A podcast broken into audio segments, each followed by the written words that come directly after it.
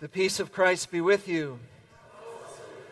Let's give ourselves the gift of three deep breaths to be drawn into the presence of the Spirit and held by this house of prayer.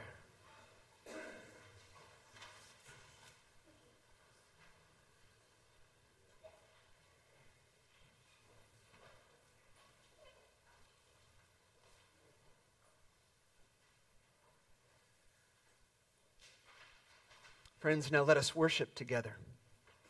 We're going to teach you a new song today. So we'll sing it through once, and then we'll invite you to sing it with us a couple of times. Come share the Spirit, moving among us, weaving in and through this place, breaking down the walls that split and divide, bringing wholeness to embrace. Will you join us? Come share the Spirit, moving among us, weaving in and through this place, breaking down the walls that split and divide, bringing wholeness to embrace. Let's do that again. Come share the Spirit, moving among us, weaving in and through this place,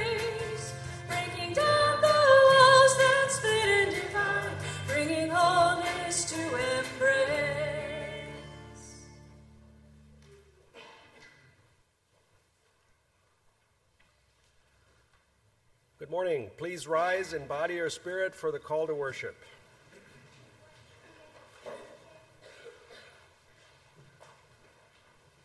Call us into your presence, O God. Challenge us in love. Please join us. The lyrics are printed right there in your bulletin.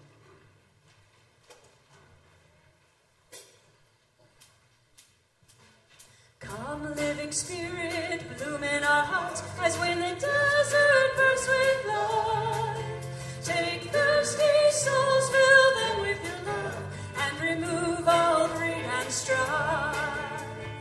Come, rushing waters, and let justice roll like an ever flowing stream. Till the poor find strength as they hear the good news, and the rich adopt new dreams. Tongues with the messages of peace. Till the blind we see and deaf we hear, and in prison find release. Come, gentle breezes, breath of our loving, given to God's chosen band. Let us dance and feast with the broken ones, bring compassion to our land. Amen. You may be seated.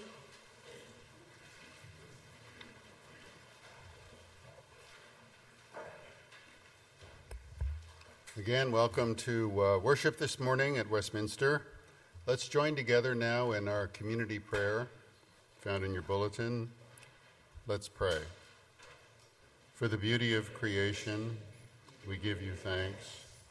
For the gift of friendship, we bless you. For your abiding love, we offer praise. Help us to see your love as a source and guide our love for one another. Help us to recognize your care for us as calling the care of those in need. Forgive us for turning away from one another and help us to see your faith, you, lived out in acts of neighborliness to others.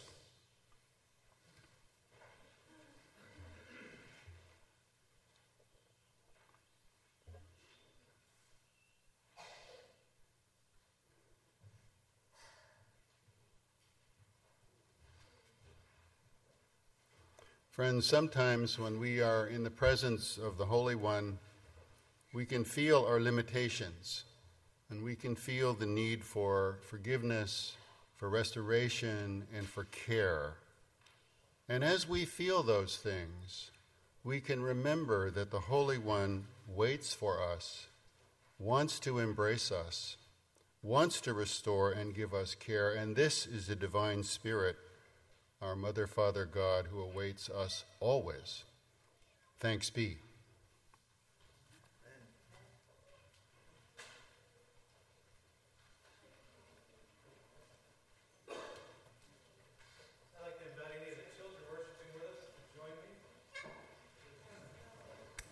There we are. Any of the children worshiping with us, welcome to join me here at the front.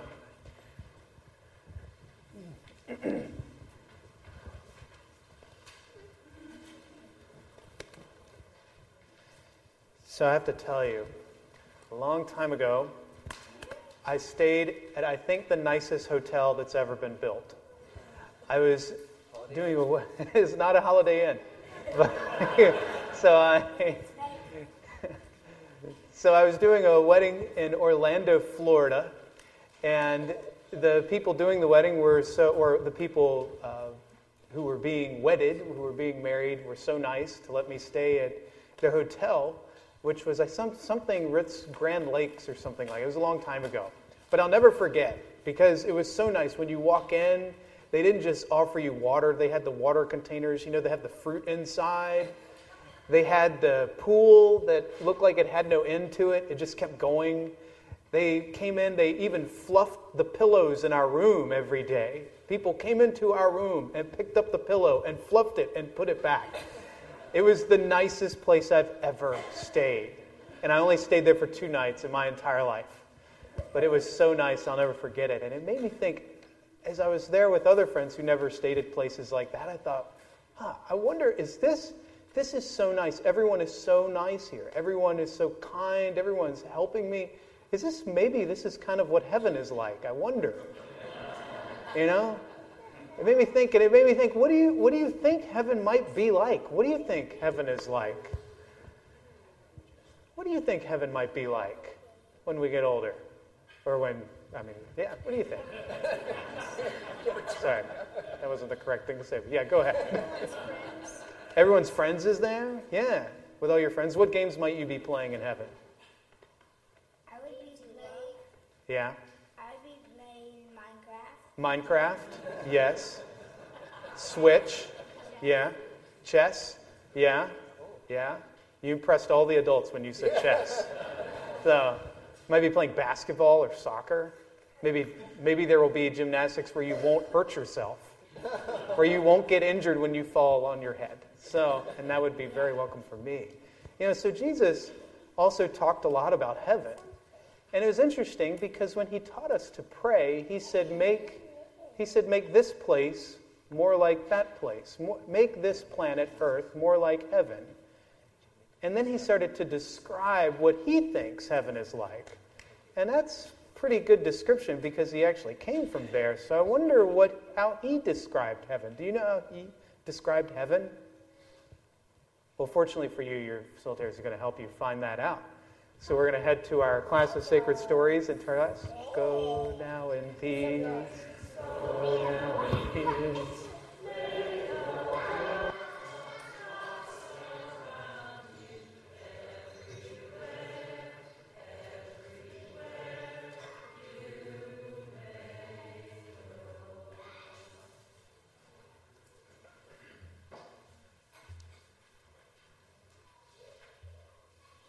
So I'd like to invite you to join in a bidding prayer this morning, which is, as you know, Uh, a couple of opportunities for you to call out people or places or situations which are on your mind. And I will also raise a couple of areas for our prayerful attention to. So let's join together in prayer.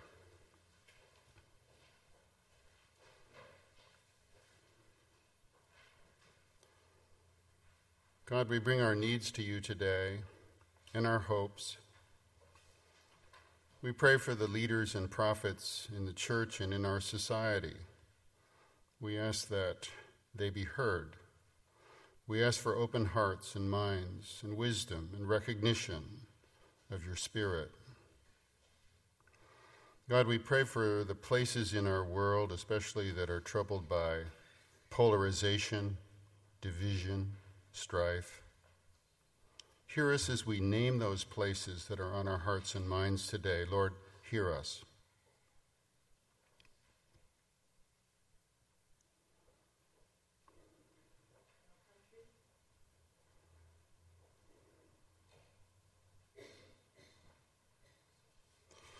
We pray for family, for friends, for any who are suffering because of sickness or who struggle or grieve. Hear us as we call out their names, Lord. Hear us.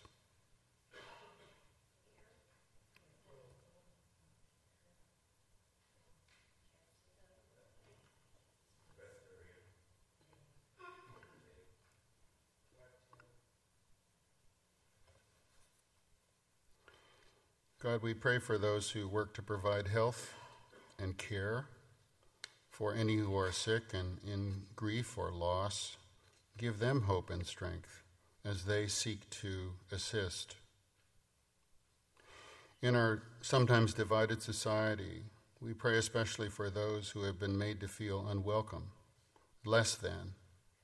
Spirit of Christ, open the hearts of all that we can work to overcome ignorance and fear and prejudice, and that we see others as you saw them. And we pray for our public servants, especially those that have been affected by loss of income and family stress during the government shutdown. We give thanks for the services that they render, for the ways that we know now better how they enhance our lives and our security. We ask for a speedy and full recovery. In the midst of much that can be troubling, encourage us by your Spirit into peace and compassion and healing, and remind us of your daily presence. We pray now the prayer that our Lord taught us, saying together, Our Father, who art in heaven, hallowed be thy name. Thy kingdom come, thy will be done, on earth as it is in heaven. Give us this day our daily bread. Give us our debts, as we forgive our debtors. And lead us not to temptation, but deliver us from evil. For thine is the kingdom, the power, and the glory forever. Amen.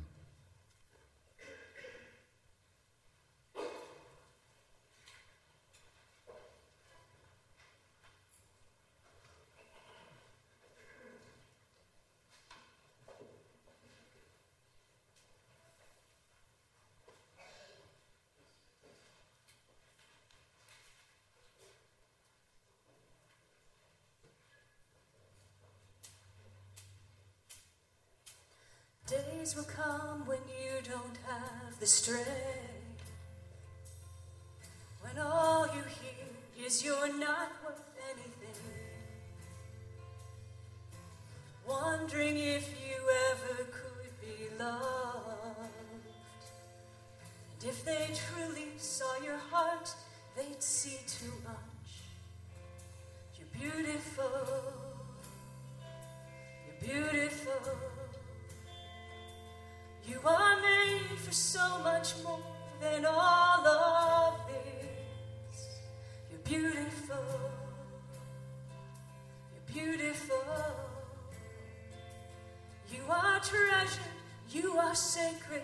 You are blessed. You're beautiful.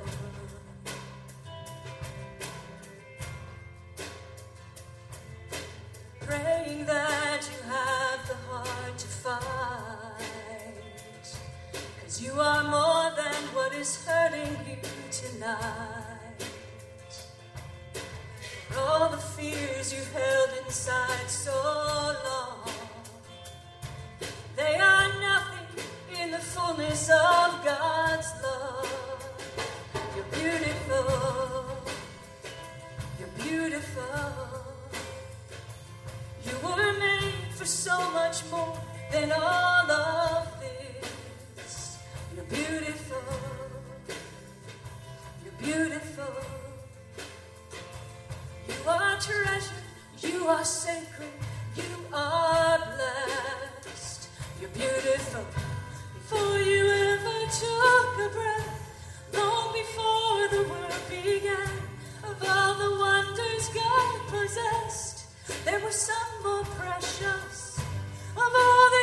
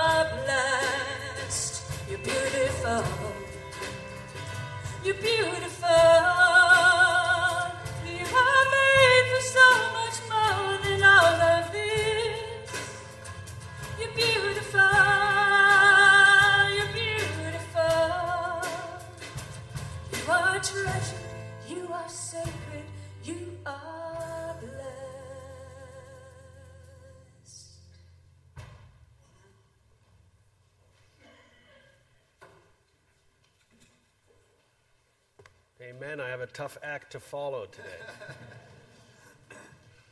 the scripture reading today is uh, from Luke chapter 4, verses 14 through 21. Listen to what the Spirit is saying to us today. Then Jesus, filled with the power of the Spirit, returned to Galilee, and a report about him spread through all the surrounding country. He began to teach in their synagogues and was praised by everyone. When he came to Nazareth, where he'd been brought up, he went to the synagogue on the Sabbath day, as was his custom. He stood up to read, and the scroll of the prophet Isaiah was given to him. He unrolled the scroll and found the place where it was written The Spirit of the Lord is upon me, because he has anointed me to bring good news to the poor. He has sent me to proclaim release to the captives and recovery of sight to the blind, to let the oppressed go free, to proclaim the year of the Lord's favor. And he rolled up the scroll, gave it back to the attendant, and sat down. The eyes of all in the synagogue were fixed on him. Then he began to say to them, Today, this scripture has been fulfilled in your hearing. This is holy wisdom, holy word.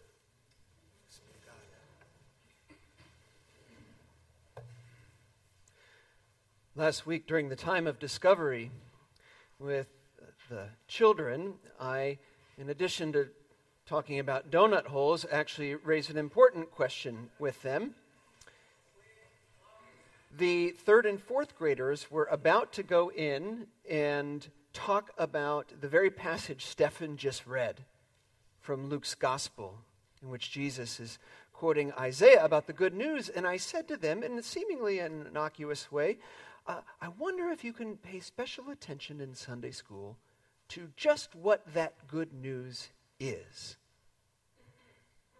Now, it seems like a harmless question, easy enough for children, but I wonder how well we truly understand what Jesus meant when he talked about the good news. We say that phrase all the time in church good news. The word gospel simply means good news. But are we really clear about what Jesus was trying to teach about when he spoke of the good news? I think it's a fair and open question. I think my guess is if we surveyed a bunch of Christians, in fact, it'd be better if we surveyed non Christians about what the good news means, because that would be a better indicator of how well we've told the story, right? But if we surveyed a bunch of people and said, What's the good news of Jesus Christ? My guess is you'd get some form of an answer such as this that if you believe in Jesus uh, and proclaim it, because he died for your sins, you get to go to heaven. And throw in some being good for kind of good measure. But that's salvation, right? Some churches talk a lot about that's how you're saved when you proclaim that. Now, sometimes actually that way of speaking pushes people away. They consider the notion wait a minute, you're telling me we have a loving God who would uh, love all the children and yet say uh, some of them get to be saved to eternal life and therefore by extension some not? How could we believe in a God that denies some of God's own children salvation? And perhaps some of you may come to this very church because we don't tend to talk in that manner. It turns out Christian thought on this has not been stagnant over time. In fact, there have been some key changes, and it's worth investigating those changes because it might lead us to a very different place and to a fuller understanding of the good news. Brian Zahnd is a pastor of a non denominational church in Missouri. And he summarizes in an interview I heard recently a key theological shift in the history of the church. He says, the early church, the very early church, had a consistent and bold anti empire message.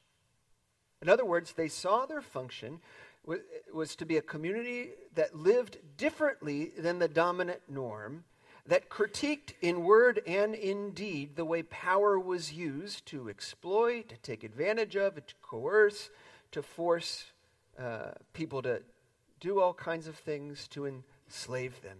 They existed to critique that and to stand apart from that. And they did this until they became the empire. Right? Constantine, emperor, becomes a Christian. And as Zahnd points out, in that moment you see a massive theological shift in the thinking of the church. So now the, the emphasis moves dramatically from the ordering of society to the afterlife and to heaven. Now, they're still Christians, so they can't just get rid of Jesus, so they have to give him a role. So they decide to say, well, Jesus is going to be the Secretary of Afterlife Affairs. All right? So you handle that, and we'll take care of running the show down here. All right? So no longer was the church about reordering society because it had society. It was the empire, it was in charge. You see that shift? Now, of course, it's not that simple. And I shouldn't imply that it's insidious. You could almost see how this would unfold naturally. Christians now become in charge, and they think they're doing it well. And so, probably subconsciously, even if we're going to be generous about it, they stop paying as much attention to the places in Scripture and in the tradition that held power accountable. They just, we don't need that as much because now we're in power and we're handling it well. Of course, if you know your history, you see what the church did with its unbridled power. Not such a wonderful track record. We live in a really interesting time because for the first time since Constantine, the church is strongest away from the power centers of the world, economic and military power centers. And in those centers, like the United States, the church is in massive decline. Now, there's good news in that. Because the good news of that is the church is finally free to reclaim some of its prophetic edge. See, it has less to protect, less of its own power to protect because its power is being stripped from it. And so it can get back to doing the true gospel calling of restoring power to the powerless and protecting that. You don't believe me? Listen to how Jesus talks about the good news. It's not at all in this passage like the version I laid out prior. What does Jesus say? First of all, he quotes Isaiah. We'll get back to his Jewish heritage a little bit later, but he says, The Spirit is upon me to proclaim the good news to whom? The poor. To do what? To release the captives, to restore sight to the blind, let the oppressed go free. Nothing to do with heaven. Nothing to do with the afterlife. All about worldly conditions here and now for actual people. Now, maybe you say, well, what Jesus was saying was he was promising those people who suffer uh, a ticket into heaven later as a reward. So let's not shake things up. And I would agree with you as a potential answer if the next phrase didn't exist. Jesus says, I have come to proclaim the year of the Lord's favor. Now, it's easy to rush right through that line. And it doesn't mean a whole lot to folks like you and me, but Jesus' hearers would have understood exactly what that phrase referred to. Jesus is referring to this Jewish understanding of the year of the Jubilee. That's the year of the Lord's favor. This periodic occasion when, anybody know what happened? You were to forgive all debts, all economic debts. You were to return land to its owners, and you were to set slaves free. Jesus says, In my coming, I am proclaiming the year of the Lord's favor is here now. And inviting us to live into that. And that would have been totally consistent with his Jewish heritage, with the scriptures that he read, such as Isaiah, who he's quoting right there. The great Franciscan Richard Rohr says, Remember, for the Jewish people, salvation was about well being in the here and now. Are the people safe? Do they have enough to eat? Are they sustainable? Are they protected? Can they live in peace? That's what salvation meant. And when God saved them, it was delivering them from real peril in this life. And he says Jesus functions precisely the same way by inviting us into wholeness and goodness and wellness and sustainability. Now, you might ask, does that mean Jesus didn't believe in heaven? And, and, and therefore we shouldn't either? Well, Rohr is adamant. Certainly not. Rohr says, Of course, I hold on to the promise of the resurrection, which is eternal life. Jesus clearly takes salvation and kind of elevates it or opens it up to a new level or names it in a new way. He says, I'm not denying eternal life and the promise of the resurrection at all. He says, What I'm saying is that if you make, and these are now my words, all of Scripture about an entrance exam into heaven, then you've embarked on a great adventure of missing the point. And Rohr says it's worse than that. Rohr says it's heresy. He says it's heresy because it, it requires you to throw out three fourths, if not seven eighths, of Scripture, which is clearly focused on making life better here and now. Rohr calls this antiseptic Christianity. Antiseptic because it scrubs out the calling to do all the dirty work of making the way for the kingdom of God, the reign of God, the way of God, God's shalom, God's peace, right here and right now. That's what we're called to do. And I say we intentionally. This is not something that we delegate to God, even as we honor God's sovereignty.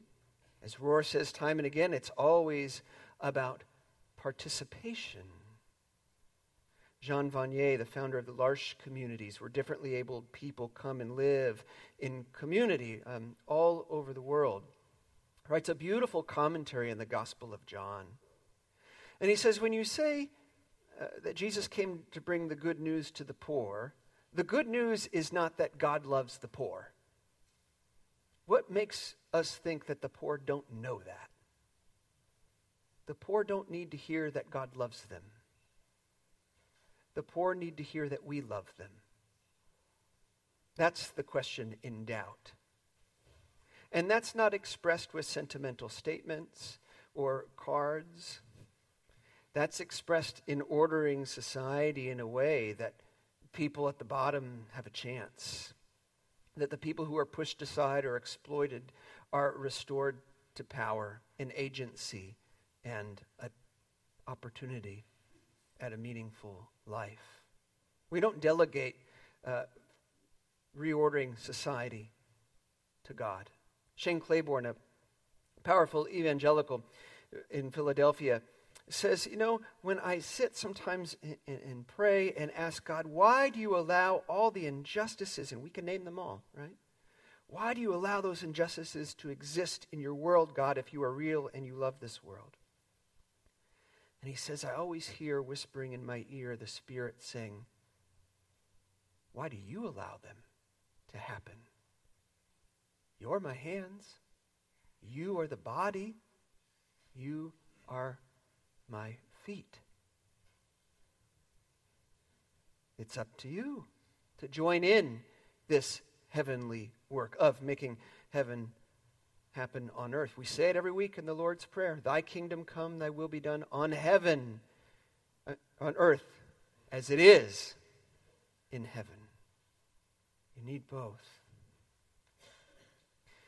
This question of justice is a critical one that Claiborne raises, and it's interesting when you raise justice in some churches, there, people can get a little resistant, and get nervous. Where are you headed with this? Churches, their wheelhouse tends to be charity, right? Which is the alleviation of suffering in the moment, critical work, uh, Christ like work. People are in pain. We meet their pain. They're hungry. We give them something to eat. They need a place to sleep. We help give them a place to sleep. Churches are quite good at that. But justice asks why is it they're hungry? Why is it they don't have access to mental health care? Why is it they have nowhere to stay? Why is it they're fleeing their homeland? What's going on there? Sandlin, Reverend Mark Sandlin, this Presbyterian pastor in North Carolina, says charity is love in the present. Justice is love projected into the future. Justice is love with a strategy. It's not about choosing one or the other, it's about putting both in action at the same time. Continuing with the work of charity while daring to do the work of justice. Now, why do I say daring? Because as our discussion about power uh, laid out earlier, the moment you start asking those questions, you're inevitably going to be calling to account some of those who are in charge. And that gets difficult sometimes, heated sometimes, disagreeable. Some will say, well, we shouldn't get into that because how do we know what justice looks like? Well, ask those on the bottom. It's pretty clear to them what justice looks like. And there's a critical caveat here. Just as there are some who want love, charity, with no justice, there are plenty who want justice but know nothing of love. And the two cannot, cannot be divorced. We know this, right? I mean, I've been in these situations where I actually agree with a group of people about some issue, but the way they're conducting themselves, the way they're enacting is, is so. Um, is so angry and, and almost violent, or sometimes literally violent, that you're pushed away. It undercuts their very authority and what they're trying to say. Now, understandably, certain justice movements are born of anger. And how could you not be angry? If you really looked at the world, and you might have different heartstrings for different issues, but you look at something you care about that's, that's terribly wrong, how could you not be angry? But if the anger just stays there, and you don't grow, I don't want to say out of it, that's condescending, but through it to a higher level, then the only fruit you will bear is hatred and hatred cannot give birth to salvation. Only love can give birth to salvation. So, just as charity without justice is incomplete, justice without love is bankrupt. No, don't get me wrong, you'll still find opposition. You might still be opposed uh, with chosen ignorance. You might be opposed with all measure of ugliness, but at least you'll have the one thing that matters, and that's integrity. And you know this. It was now decades ago that this church took a stand uh, around full inclusion of persons in, in the religious life, uh, regardless of sexual orientation and sexual identity. And you faced opposition in the world and you faced opposition inside. So you know what this is like. In the end, Zahnd um, makes a bold confession. And by confession, I mean profession of faith. And it just so happens it's the oldest confession in the Christian church. He says, I believe that Jesus is Lord. Not a Lord, not Lord elect, uh, not Lord someday when he comes back. Jesus is Lord now which means that is my organizing principle for life. That's my politics, he says, and I will organize everything I do around that. When I started today, I told you about sitting with the children, and I, I tried to conjure in you uh, this, this notion that would repulse us, that God would look at one of those lovely children and deny them salvation in the next life.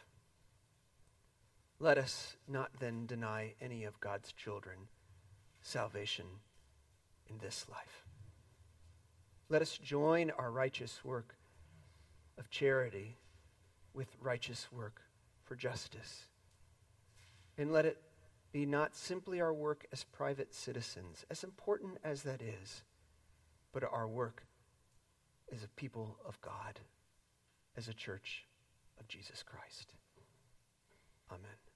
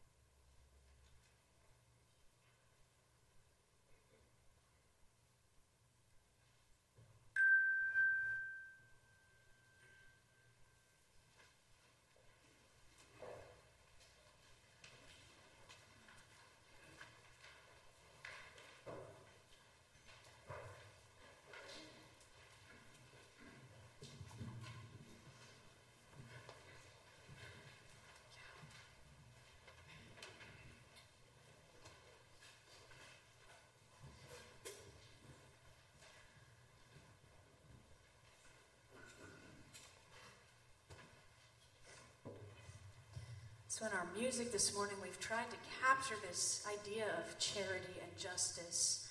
You know, in that first song, Beautiful, the importance of reminding one another how beloved and blessed and beautiful we are through our words and through our deeds. And now, in this song, as Lila sings it this morning, I encourage you to consider how it is that we stand with and stand by one another, not just here in this community, but out in the world as well. So this is called Stand By You.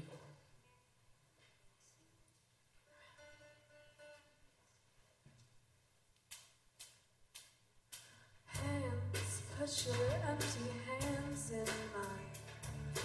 And scars, show me all the scars you hide. And hey, are broken, just take mine so yours can open too. Cause I'm gonna stand by you. Oh, tears make a lot of scopes in your eyes and hurt. I know you're hurting, but so am I. And love, if your wings are broken, follow mine so yours can open too. So I'm gonna stand by you, even if we're breaking down. We can find a way to break through, even if we can't find heaven. I'll walk through hell with you. Love, you're not alone. I'm gonna stand by you. Even if we can't find heaven, I'm gonna stand by you. Even if we can't find heaven, I'll walk through hell with you. Love, you're not alone. I'm gonna stand by you. Yeah, you're all I never knew I needed. And the heart sometimes undo its speed up. And know if your wings are broken, we can raise those emotions too. Cause I'm gonna stand by you. Oh, truth, I guess truth is what you believe in. And faith, I think faith is something to reason. And know if your wings are broken, follow so yours can open too. I'm gonna stand by even if we're breaking down, we can find a way to break through. Even if we can't find heaven, I'll walk through hell with you. Love, you're not alone. So I'm gonna stand by you. Even if we can't find heaven, I'm gonna stand by you. Even if we can't find heaven, I'll walk through hell with you.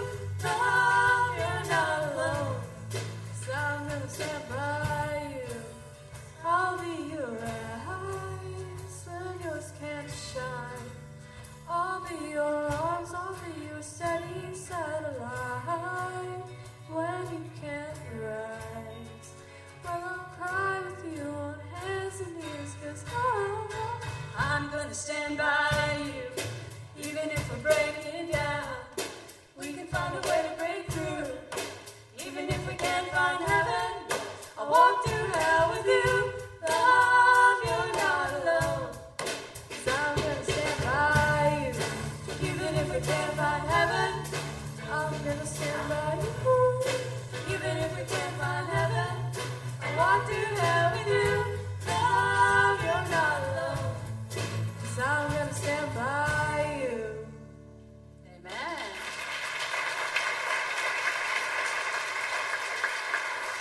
you to stand and join us in our doxology. We're going to sing this a cappella, so I invite you to let your voices ring.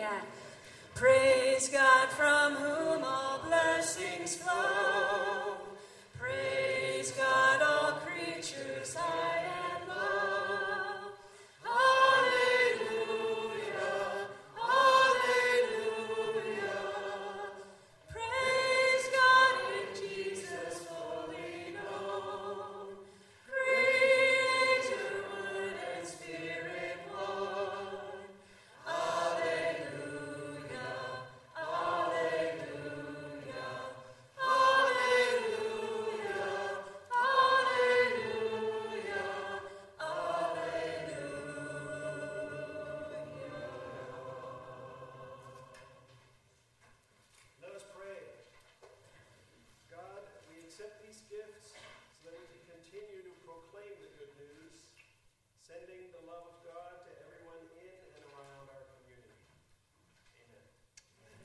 You may be seated. I want to highlight just a few things that are coming up here in the life of the church and invite you to take a look at the bulletin because there certainly is a lot happening. First, one announcement that's not in the bulletin. Starting next week, following worship at about 11:15, Rob's going to begin a three-week study uh, focused mostly on Scripture. He's calling it "What Does the Bible Say About Migrants?" Certainly a hot topic in our society today, and through the next three weeks, Rob will be looking at that through the lens of Scripture. Again, starting next week, February 3rd, 10th, and 17th, following worship. Uh, we have a new member orientation coming up on Fe- February 10th. If you're new to the congregation, interested in learning more about membership, or if you're not new to the congregation and are ready to ready to take that step of being a member, join us on the 10th. Let Robert me know if you want to come. We have some advanced reading material for you. If the 10th doesn't work for you and you'd still like to meet with Rob or me to talk more about it, please, we are more than well willing to do that. We have a women's retreat coming up. It's going to be the last weekend of March. We have registration forms on the table out in the narthex. So that is something that is of interest to you, the women's retreat out in Inverness. Uh, we invite you to register for that and mark your calendar for the last weekend of March. And finally, immediately following worship, today is the annual meeting of our congregation. Uh, all are welcome to attend. Uh, members are welcome to vote. We're going to review the budget that the session has passed. We're going to vote on pastor compensation. We're going to vote on all our new church officers, and just a time to be together looking ahead to the year 2019. There will be childcare available, so you have a child, we invite you to get them from Sunday school, get them settled on the playground with Muhaber, and then come and join us. All right, I invite you now to stand as you are comfortable for our closing hymn, Live into Hope. It's number 772.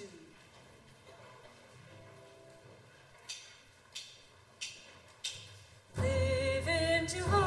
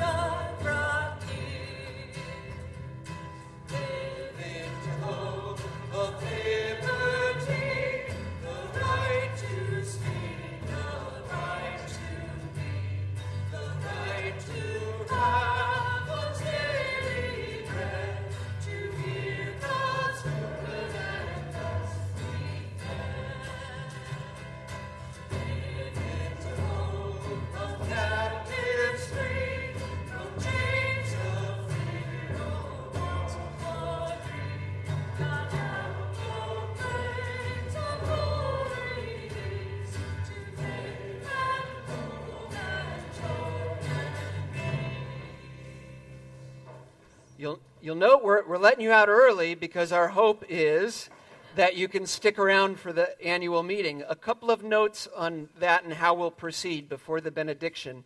If you have to uh, maybe go out to use the restroom or to, to pick up one of your children, you can do that. We'll give about a minute between the blessing and the beginning of the meeting. You should note, though, there is childcare available, so you can stay. Uh, on the Sacred Stories front, Bethany, they probably need to go get their children and then usher them to childcare on the playground or in the yeah on the playground. I will say though, Sacred Stories doesn't really like it when we get out early. So if you have a child in Sacred Stories, you might hang out till 11 on the dot to go uh, get your child, and then you can bring them to the the playground for that. If you need to readjust, then everybody else just come to the front, and we'll begin our meeting about two minutes from now. So may the grace of our Lord Jesus Christ the love of God, who is Father and who is Mother of us all, in the sweet communion of the Holy Spirit be with you this day, be with you every day.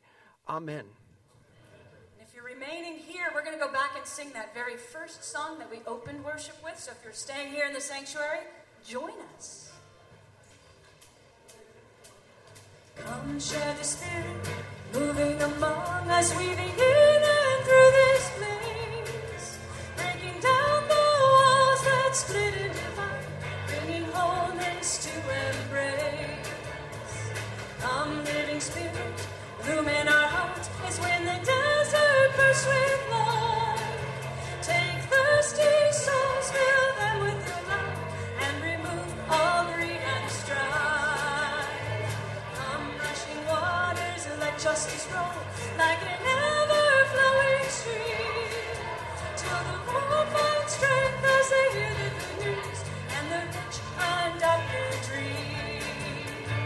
Come, blazing fire, anoint our tongues with the messages of peace. Through the blind we see, and deaf we hear, and the risen find release. Come, gentle breezes, breath of all loving, given to God's chosen band. Let us dance and feast with the broken ones, bring compassion to our land.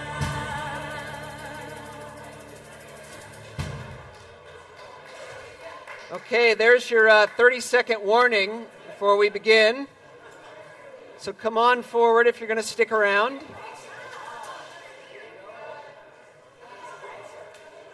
It's all right.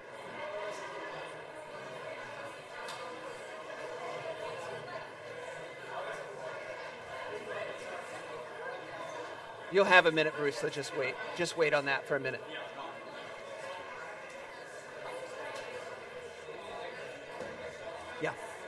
Yeah, or Sally.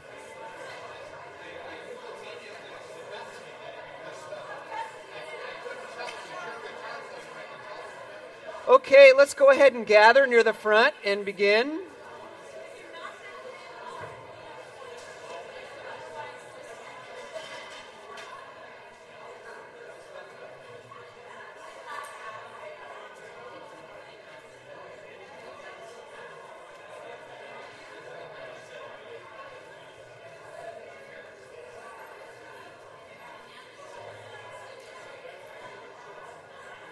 Right, let's see how well this works. The Lord be with you. Oh, pretty good. Uh, let us pray. Gracious one, you've been so good to this congregation. You have blessed it with bright, creative, passionate, faithful people, generous people. And so we gather as a congregation for this special meeting to praise you, to give thanks, to seek a way forward that is responsible and wise and courageous.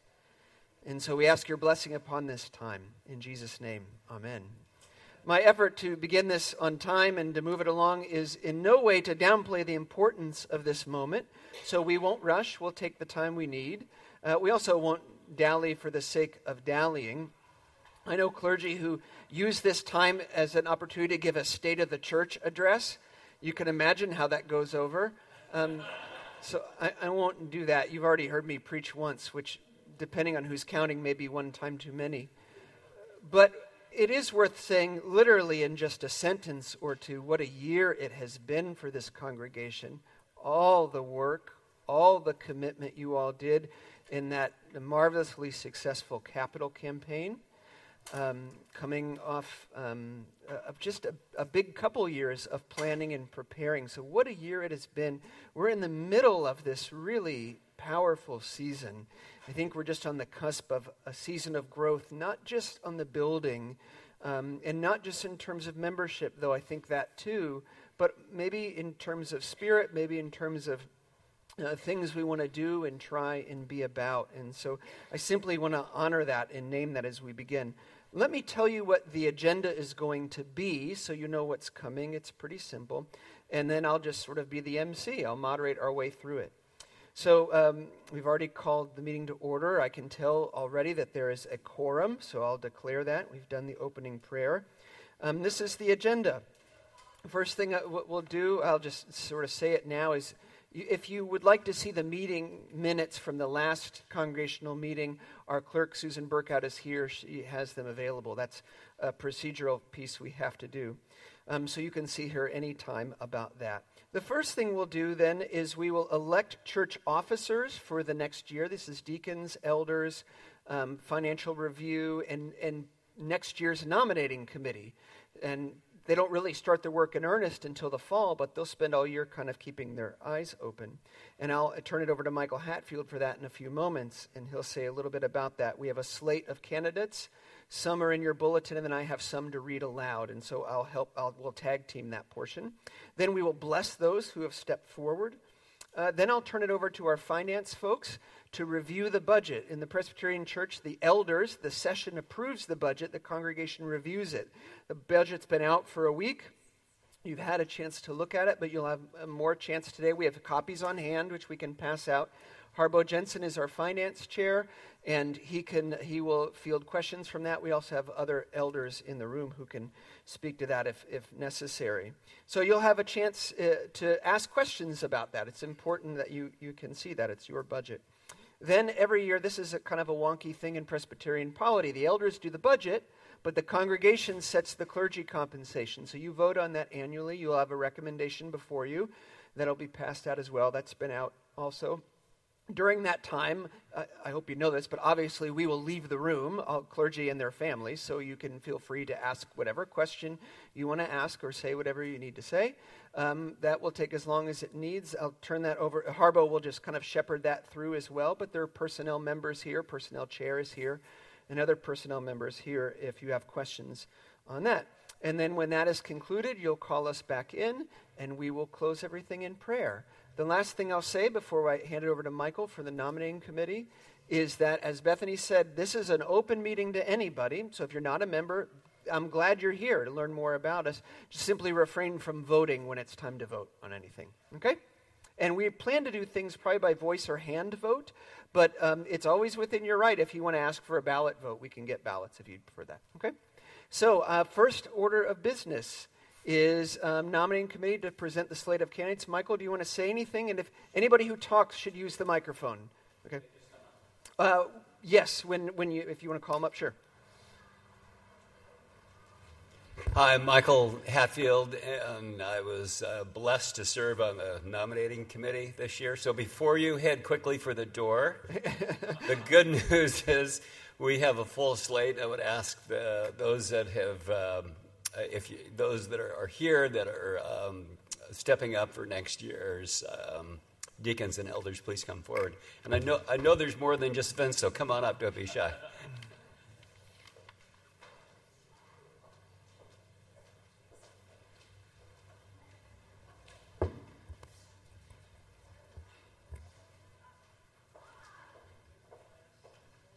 Well, we got most people here. This is great. Uh, so yeah. we have um, just very very yeah. quickly, Rob. Um, the nominating committee um, spends a lot of time um, looking, you know, and, and asking for um, participation. And I want all of you to take a really good look at these fine folks, all of them who said yes. Let's put our hands together yeah. and thank them.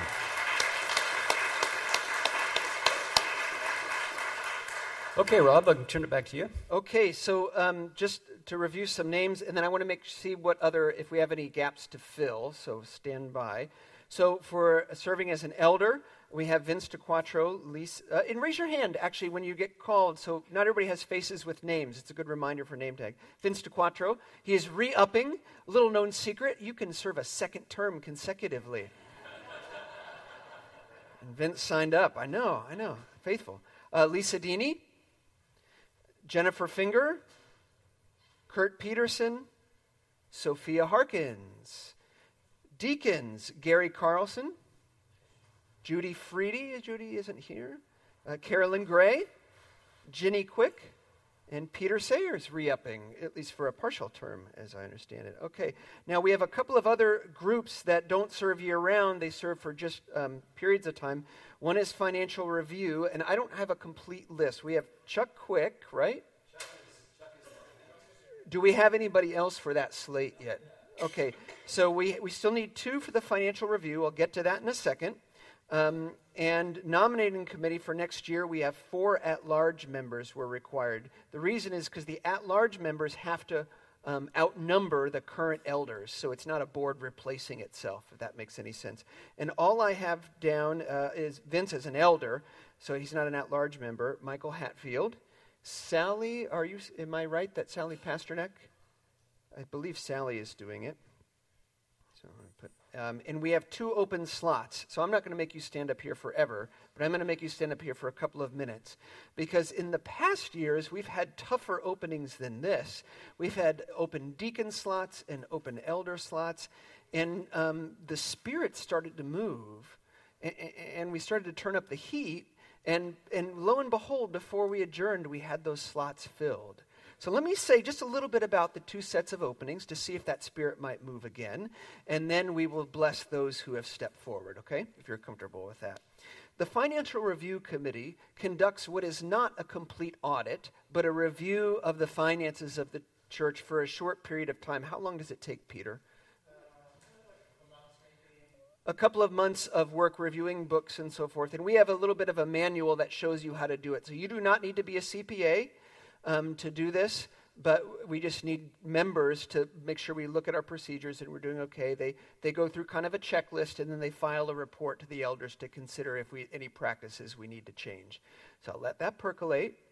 Um, the nominating committee will begin their work in earnest next September under already uh, stepped up leadership, so you don't have to chair. And their job is to populate a slate of uh, candidates for these roles. And it just, uh, we, again, we supply you with lots of resources, and then you reach out to folks in the congregation to see how they might be willing to serve, whether it's in a role such as this or maybe on a commission, if not something such as this. So, with that, is anybody here feeling able and willing to step up for either of those roles. We have two slots for financial review. We, is that a yes from Hamp? For, for the other one, for nominating? Oh, you're my man, Hamp Move. And we can take more. Uh, I see a hand here, Diane. No, you can't do a financial. You, be, oh, love it. Nominating. Financial review. Look at this.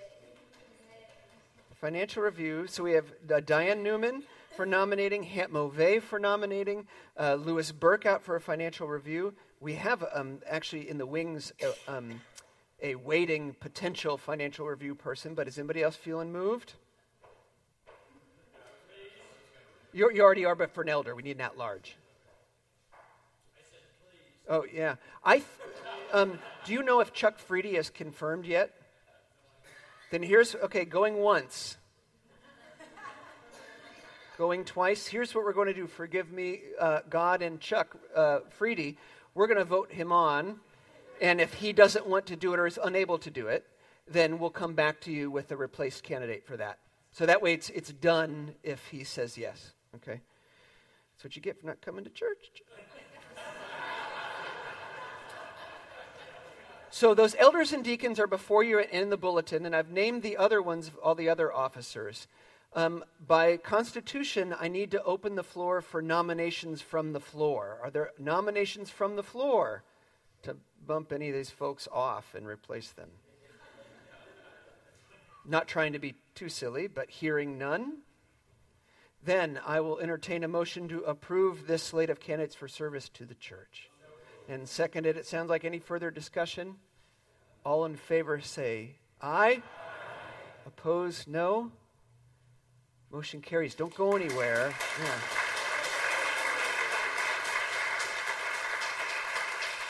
And now I should stand out here because, on behalf of the congregation, I want to thank you before I pray for you. I want to thank you and those you're attached to that love you um, because there will be evenings they will be without you for a couple of hours for meetings you're in. There will be time when you could be doing something else that you'll be doing work for uh, a committee you're, you're sitting on, that you will, div- you will sacrifice of your time and of your talent and of your treasure to serve this church, and we do not take that lightly. So we're honored. The church cannot function without volunteers and lay leaders. The Presbyterian Church is named for elders. That's what the word Presbyterian means in Greek, elders. And the deacons serve on an equal level in a different function. So we thank you and we honor you in advance for the work that you will put in. Now, let us pray. Gracious one, you have raised up in our midst leaders of different ages, of different interests, of different skill sets, all serving the same Christ, all anointed by the same God, all given what they need to come together as a body, to deliberate or to serve, to dream, to envision, to step out in faith. And so we bless them, O God, in your name. We thank them and we pray that your Spirit be, would be with us every step of the way. Amen. You may be seated. Thank you. Uh, please take uh, an opportunity to thank some of these folks personally as you encounter them. And I'll say right now, too, prayerfully consider how you might serve in the coming year, whether it's being a part of a commission to get your foot wet a little bit and think about maybe someday I'm called to be an elder or a deacon, or in whatever role fits your interests and passion. Uh, it cannot happen without you. I think it's time now to turn it over to um, Harbo. Where is Harbo? Where'd you go? Uh, to finance. And I know we have handouts, both additional um, budgets as well as s- clergy compensation sheets. And I should also take this opportunity as Harbo comes forward to tell you that the annual reports have been done. We have electronic copies you can get from the office, but there, there is a stack of some hard copies on the way out. I encourage you to look at these. You can see what's happening in wings of the church you didn't even know existed. Harbo. Thanks. So uh, the, I'll tell you in a minute how the challenges we had with the budget this year, they were quite severe, but I was inspired by Rob's sermon, as I always am, Rob. And looking back, I have a great idea for, I don't think we have to vote on this, but to bridge this gap. When you look back at when he talked about the church being in power, so here's the deal. Next year, we're going to start selling indulgences. You see? Now, this will this will work out really well because we can do the, the renovation. The, the guy, some people tried this. They got this great basilica in Rome now where they did their renovation. The only downside is um, some guy made nail 95 theses to the front door, but then we can handle that. We got glass doors. So, anyway, we'll keep that in the back of our mind. So the uh, the problem that we had uh, this year, there were, there were twofold. There's a revenue side. Uh, pledges were down compared to what they were uh, last year. The, stu- the campaign did a great job uh, contacting everyone, uh, but because there was some donor fatigue after the capital campaign, I think there's, that, that was down. And also, there's some pledges still outstanding. So if you have not yet sent them in, that would be really good. The other thing is that when you look ahead, uh, to this year, halfway through the year, when the renovations start, we're going to lose the rent from the trip from the Alcoholics Anonymous. So that lowers lowers the rent as well.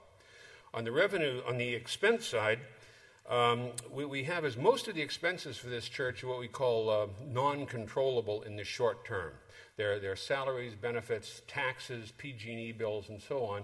So this only leaves. Um, was it 13% of the overall budget is stuff that we can, we can start messing with, and that was, was uh, not enough to close the gap.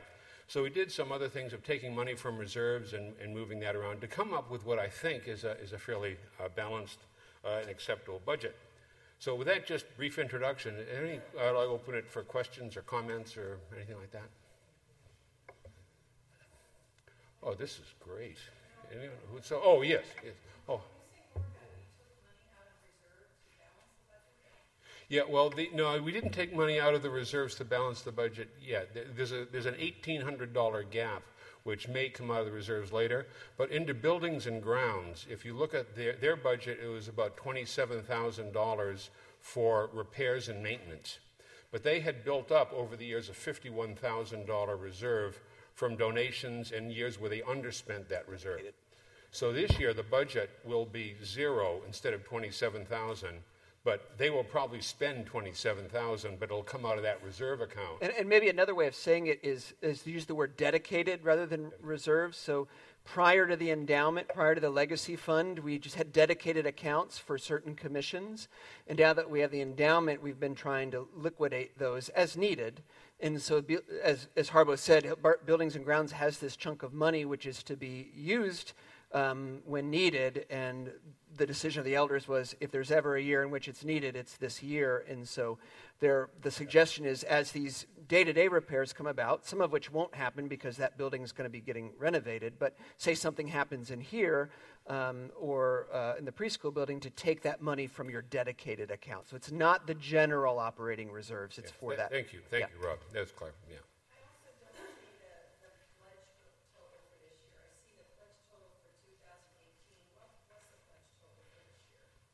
The pledge, um, it was, it was in there in the back.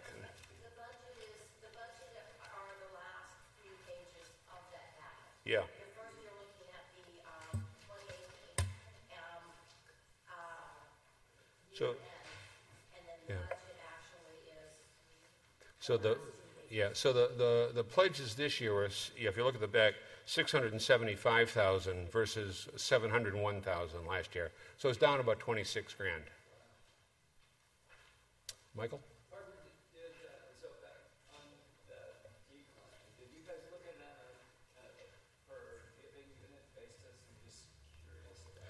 I, I think, is there anyone here from the stewardship campaign? I, I didn't get into the details on that. I was just got the final number from them. I was curious about the. Anyone? The question was uh, on the pledging uh, com- on a per giving unit basis. Had there been a change? Does anyone know knowledgeable about that? Oh yes. Hi, Susan. Bill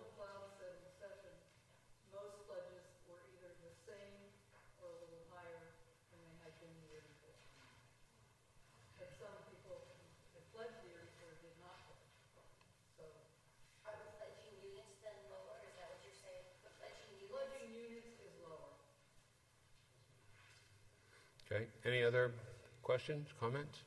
most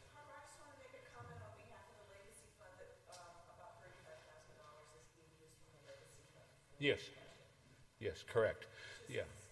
Yeah, there, there is a, their legacy, which is like the endowment for the church, kicks off about, for general operations, about 17,000 a year. And um, there was, it was not taken last year, so that that's coming out this year, as well as the normal 17 to about 35,000. And that's the other way that sort of helped the church function.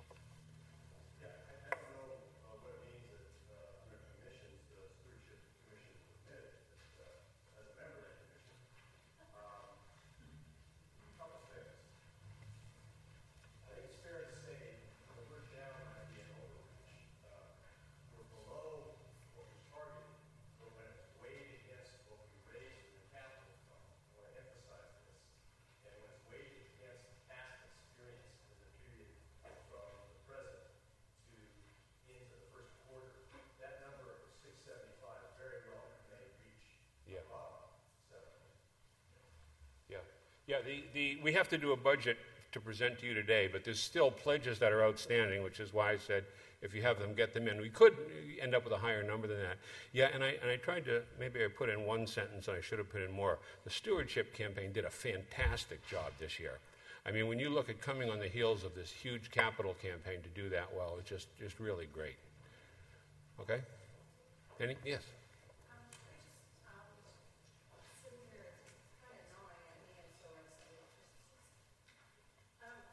I really appreciate all the work this discussion's done, you've done, Margot, and I do appreciate the donor fatigue. I, I want to challenge this congregation to look to the future, uh, such that our outreach budget becomes a more important part uh,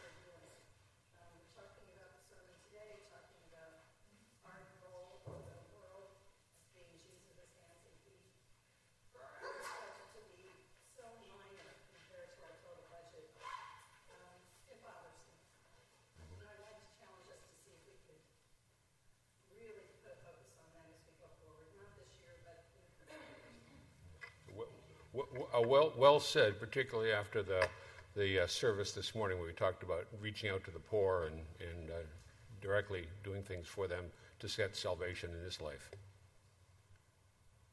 Okay?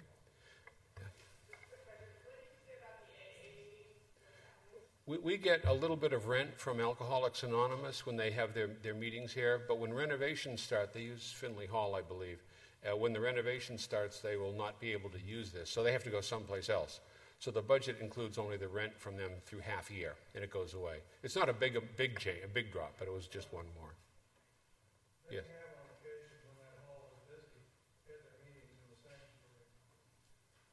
Yeah, we've talked to them about it. I think, I think the decision has been, correct me if I'm wrong, that they wanted a, a place where they could, they do that on occasion, but it means they don't have coffee, they don't have, so they wanted to find a place where they can have a more regular routine. The expectation, as I understand, is that they will return to us in our new space. But there are a couple groups like that that we had to bump for a, for a time, and we lose a little bit of revenue from a couple of folks.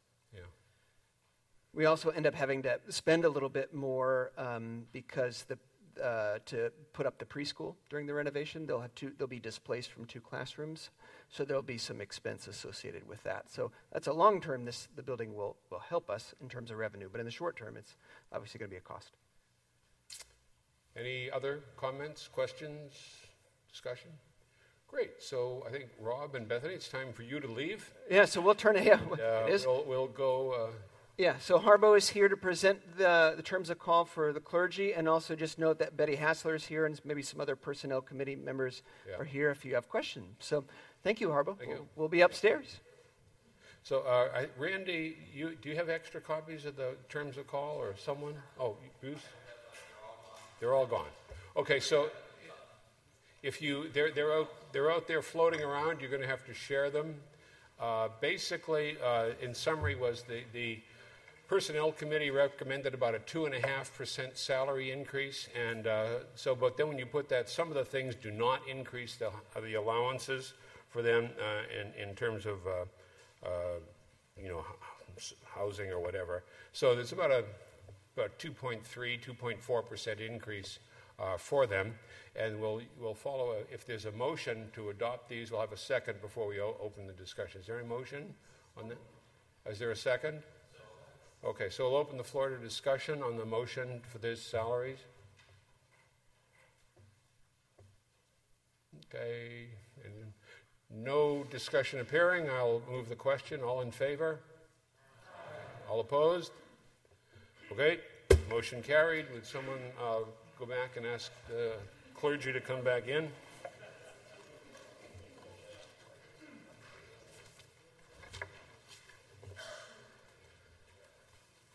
Great, and, I'm done. I think, I think they, they thought they were going to have a longer break here. They're trying to find. The... Oh, okay. Yeah, that's right. So for my next number, I'd like to sing something from the Eagles, 1972, Peaceful, Easy Feeling.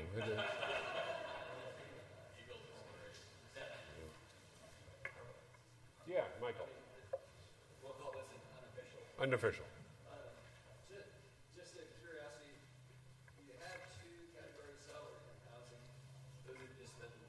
together.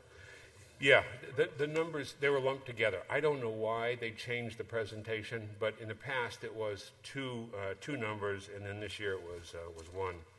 Let's see. Um, yeah. I think it goes back to 2017 they were lumped. Oh, Brian. They, they go for one as far as the budgeting is concerned. The pastors then will go to session and say, how, and, and make a presentation of how much of that salary is going towards housing, and then it will be divided again. So it's just for the purpose of setting the initial, additional budget, that it's, it's, um, it's together. And for those of us that are math challenged, the increase is two and a half percent total. Yes, the salary, the taxable salary, as it were, is a 2.5% increase. But then you see some of these don't change uh, much, the full amount of the 2.5%. So um, it, it ends up being the 2.35, 2.38. Okay. Yeah. Yeah. Am I supposed to be here? Yeah,